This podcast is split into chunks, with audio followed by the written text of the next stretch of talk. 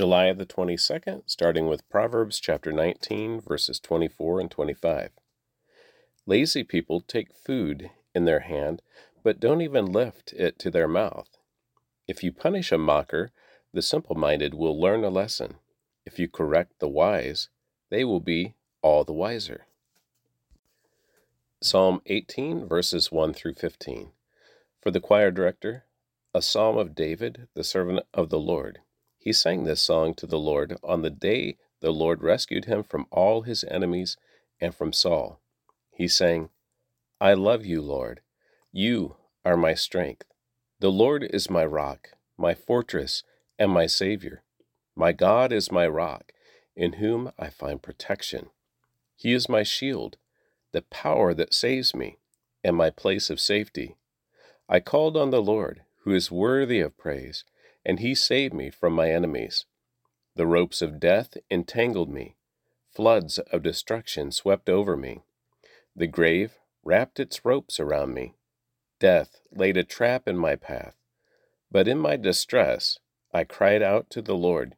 Yes, I prayed to my God for help. He heard me from his sanctuary. My cry to him reached his ears. Then the earth quaked and trembled the foundations of the mountains shook. They quaked because of his anger. Smoke poured from his nostrils. Fierce flames leaped from his mouth. Glowing coals blazed forth from him. He opened the heavens and came down. Dark storm clouds were beneath his feet. Mounted on a mighty angelic being, he flew, soaring on the wings of the wind. He shrouded himself in darkness veiling his approach with dark rain clouds. Thick clouds shielded the brightness around him and rained down hail and burning coals. The Lord thundered from heaven. The voice of the Most High resounded amid the hail and burning coals. He shot his arrows and scattered his enemies. Great bolts of lightning flashed, and they were confused. Then, at your command, O Lord, at the blast of your breath, the bottom of the sea could be seen, and the foundations of the earth were laid bare. Romans chapter 7, verse 14 through chapter 8, verse 8. So the trouble is not with the law, for it is spiritual and good. The trouble is with me, for I am all too human, a slave to sin. I don't really understand myself. For I want to do what is right, but I don't do it. Instead, I do what I hate. But if I know that what I am doing is wrong, this shows that I agree that the law is good. So I am not the one doing wrong. It is sin living in me that does it. And I know that nothing good lives in me, that is, in my sinful nature. I want to do what is right, but I can't. I want to do what is good, but I don't. I don't want to do what is wrong, but I do it anyway. But if I do what I don't want to do, I'm not really the one doing wrong. It is sin living in me that does it. I have discovered this principle of life that when I want to do what is right, I inevitably do what is wrong. I love God's law with all my heart, but there is another power within me that is at war with my mind. This power makes me a slave to the sin that is still within me. Oh, what a miserable person I am! Who will free me from this life that is dominated by sin and death? Thank God, the answer is in Jesus Christ our Lord. So you see how it is?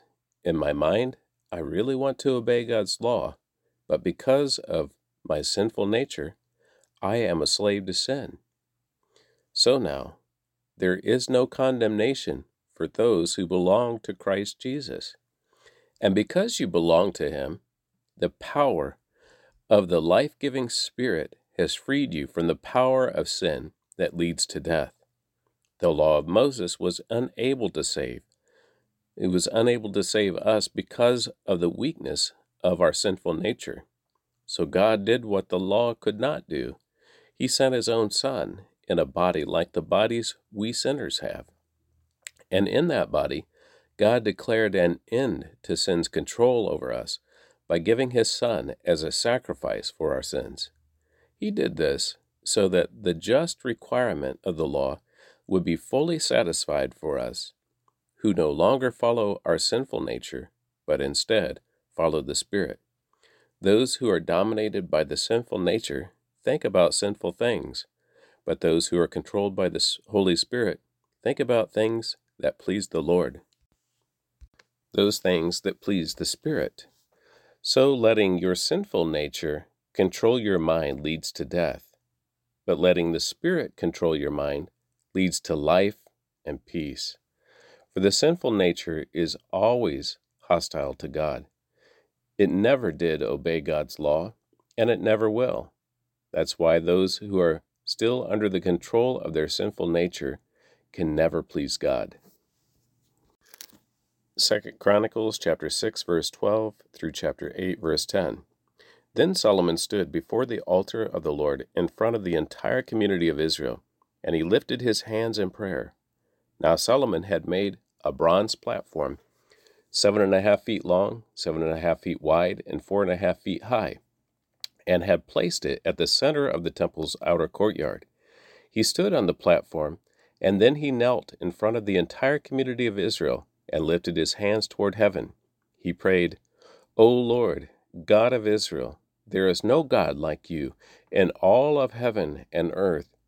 You keep your covenant and show unfailing love to all who walk before you in wholehearted devotion. You have kept your promise to your servant David, my father. You made that promise with your own mouth, and with your own hands you have fulfilled it today. And now, O Lord, God of Israel, carry out the additional promise you made to your servant David, my father.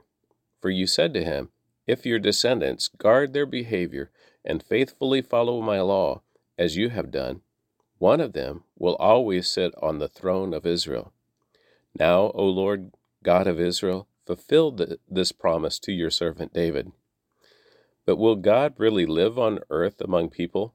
Why, even the highest heavens cannot contain you. How much less this temple I have built? Nevertheless, listen to my prayer and my plea. O Lord my God, hear the cry and the prayer that your servant is making to you. May you watch over this temple day and night, at this place where you have said you would put your name. May you always hear the prayers I make toward this place. May you hear the humble and earnest request from me and your people Israel when we pray toward this place. Yes, hear us from heaven where you live, and when you hear, forgive.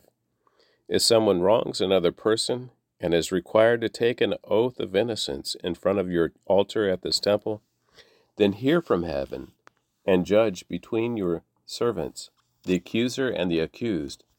Pay back the guilty as they deserve. Acquit the innocent because of their innocence.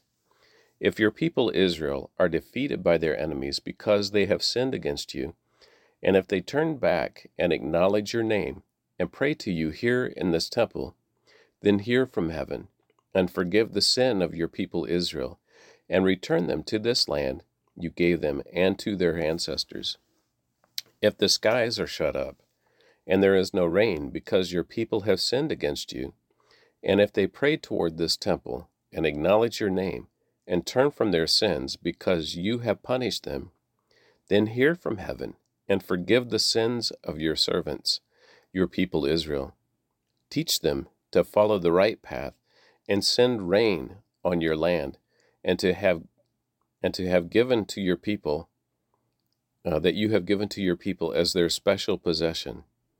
If there is a famine in the land, or plague, or crop disease, or attacks of locusts or caterpillars, or if your people's enemies are in the land besieging their towns, whatever disaster or disease there is, and if your people Israel pray about their troubles or sorrow, raising their hands toward this temple, then hear from heaven where you live and forgive. Give your people what their actions deserve, for you alone know each human heart. Then they will fear you and walk in your ways as long as you as they live in the land you gave to our ancestors. In the future, foreigners who do not belong to your people Israel will hear of you. They will come from distant lands when they hear of your great name, and your strong hand, and your powerful arm. And when they pray toward this temple, then hear from heaven where you live, and grant what they ask of you. In this way, all the people of the earth will come to know and fear you, they, just as your own people Israel do. They too will know that this temple I have built honors your name. If your people go out where you send them to fight their enemies, and if they pray to you by turning toward this city you have chosen and toward this temple I have built to honor your name, then hear their prayers from heaven and uphold their cause. If they sin against you, and who has never sinned? You might become angry with them and let their enemies conquer them and take them captive to a foreign land far away or near. But in the land of exile, they might turn to you in repentance and pray, We have sinned, done evil, and acted wickedly. If they turn again to you with their whole heart and soul in the land of their captivity, and pray toward the land you gave to their ancestors, toward this city you have chosen, and toward this temple I have built to honor your name, then hear their prayers and their petitions from heaven where you live, and uphold their cause. Forgive your people who have sinned against you. O oh my God, may your eyes be open and your ears attentive to all the prayers made to you in this place. And now arise, O Lord God, and enter your resting place, along with the ark, the symbol of your power. May your priests, O Lord God, be clothed with salvation. May your royal servants rejoice in your goodness. O Lord God, do not reject the king you have anointed. Remember your unfailing love for your servant David. When Solomon finished praying, fire flashed down from heaven and burned up the burnt offerings and sacrifices, and the glorious presence of the Lord filled the temple. The priests could not enter the temple of the Lord because the glorious presence of the Lord filled it. When all the people of Israel saw the fire coming down and the glorious presence of the Lord filling the temple, they fell face down on the ground and worshipped and praised the Lord, saying, He is good. His faithful love endures forever. Then the king and all the people of offered sacrifices to the Lord. King Solomon offered a sacrifice of 22,000 cattle and a 120,000 sheep and goats. And so the king and all the people dedicated the temple of God. The priests took their assigned positions, and so did the Levites who were singing. His faithful love endures forever. They accompanied the singing with music from the instruments King David had made for praising the Lord. Across from the Levites, the priests blew the trumpets while all Israel stood. Solomon then consecrated the central area of the courtyard in front of the Lord's temple. He offered burnt offerings and the fat of peace offerings there, because the bronze altar he had built could not hold all the burnt offerings, grain offerings, and sacrificial fat. For the next seven days, Solomon and all Israel celebrated the festival of shelters. A large congregation had gathered from as far away as Lebohamath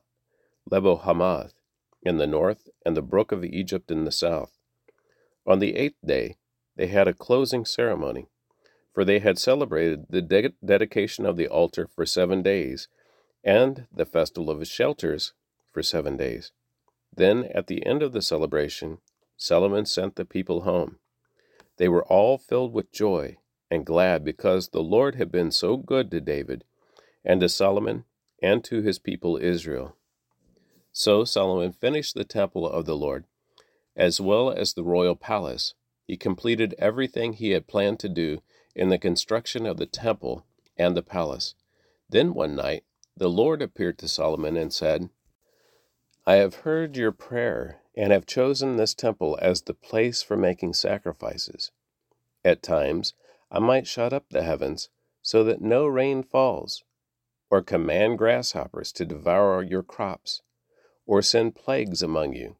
Then, if my people, who are called by my name, will humble themselves and pray, and seek my face, and turn from their wicked ways, I will hear from heaven, and will forgive their sins, and restore their land. My eyes will be open, and my ears attentive to every prayer made in this place. For I have chosen this temple, and set it apart to be holy, a place where my name will be honored forever. I will always watch over it, for it is dear to my heart. As for you, if you faithfully follow me, as David your father did, obeying all my commands, decrees, and regulations, then I will establish the throne of your dynasty. For I made this covenant with your father David when I said, One of your descendants will always rule over Israel. But if you or your descendants abandon me and disobey the decrees and commands I have given you, and if you serve and worship other gods, then I will uproot the people from this land that I have given them. I will reject this temple that I have made holy to honor my name. I will make it an object of mockery and ridicule among the nations. And though this temple is impressive now, all who pass by will be appalled. They will ask, Why did the Lord do such terrible things to this land and to this temple? And the answer will be, Because his people abandoned the Lord, the God of their ancestors, who brought them out of Egypt, and they worshipped other gods instead and bowed down to them. That is why he has brought all these disasters on them. It took Solomon 20 years to build the Lord's temple and his own royal palace. At the end of that time, Solomon turned his attention to rebuilding the towns of King Hiram had that King Hiram had given him, and he settled in Israel he settled Israelites in them. Solomon also fought against the town of Hamath Zobah and conquered it. He rebuilt Tadmor in the wilderness and built towns in the region of Hamath as supply centers. He fortified the towns of Upper Beth Horon and Lower Beth Horon, rebuilding their walls and installing barred gates. He also built Baalath and other supply centers and constructed towns where his chariots and horses could be stationed. He built everything he desired in Jerusalem and Lebanon and throughout his entire realm. There were still some people living in the land who were not Israelites, including the Hittites, Amorites, Perizzites, Hivites, and Jebusites. These were descendants of the nations whom the people of Israel had not destroyed. So Solomon conscripted them for his labor force, and they serve as forced laborers to this day. But Solomon did not conscript any of the Israelites for his labor force. Instead, he assigned them to serve as fighting men, officers in his army, commanders of his chariots, and charioteers. King Solomon appointed 250 of them to supervise the people. And that concludes the reading of the Word for July 22nd.